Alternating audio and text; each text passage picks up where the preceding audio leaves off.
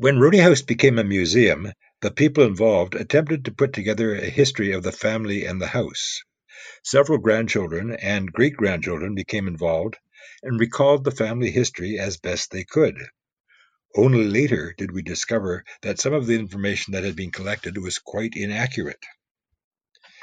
In her book, um, our museum uh, um, board member and author Janet Bingham, who wrote the book More Than a House, uh, in writing about the Roeddes' move to Vancouver, had said, The opportunities on the lower mainland tempted him, however, because the city of Vancouver, recovering from the Great Fire, was optimistically anticipating the arrival of the CPR on its, do- on its doorstep. We now know that the family was still living in San Francisco, awaiting the birth of Emma, and had not yet moved to Victoria when the CPR arrived in Vancouver. At the time of Matilda's death in 1951, the Vancouver Province newspaper reported that Gustav Roedde was the person who had opened the city's first bookbindery at 50 Cordova Street. And some years ago, the city of Vancouver placed a heritage plaque on a home which is located at 2575 Cambridge, which refers to G. A. Roedde as Vancouver's first printer and bookbinder. These stories were told over the years, and in 1991, the museum itself published and distributed a brochure which read, The couple made their way to Vancouver via San Francisco, and in 1886, Gustav opened the first bookbindery in the fledgling city. We now know that these earlier claims are incorrect. Gustav and family arrived in Victoria in 1886 after the birth of Emma.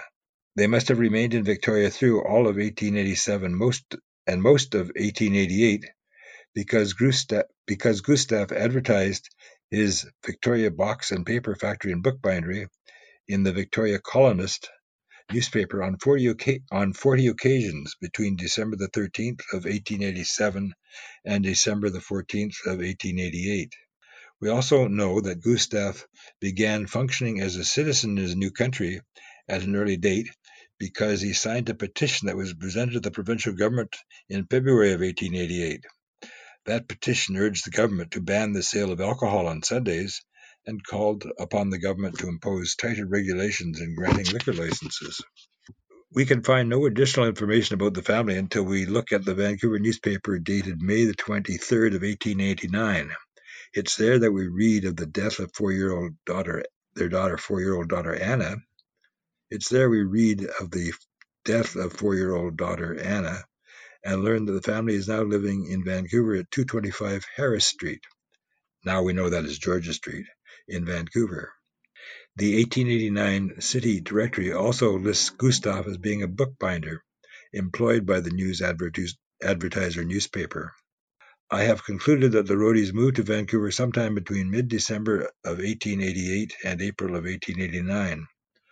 I have also concluded that Gustav was the first qualified bookbinder employed by the News Advertiser newspaper, and so the first bookbinder in the city. In 1890, the Roedde's son William was born.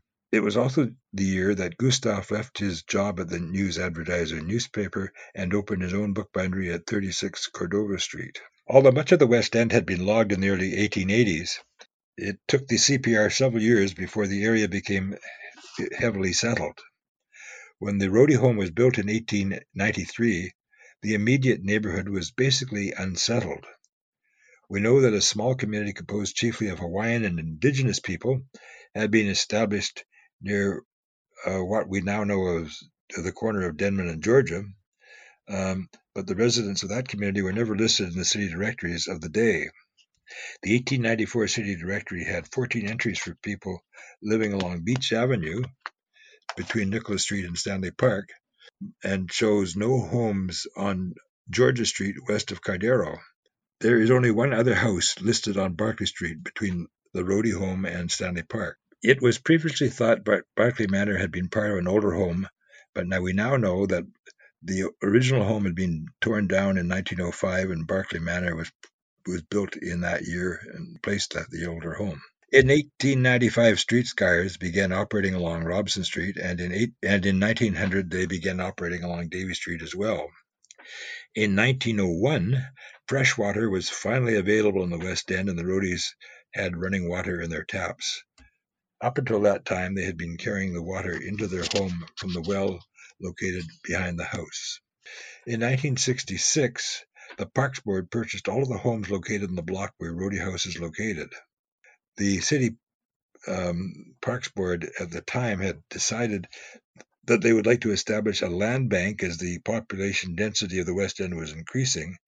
In the mid 1970s, Robert Watt, the newly appointed curator of the Van Mu- Vancouver Museum, told a newspaper reporter about an unusual Victorian home built of wood that was located in Vancouver's West End. He mentioned that this city owned home had a historical interest in that it had been the home of the pioneering Roedde family. The tone of the story that emerged was that this was a house worth saving.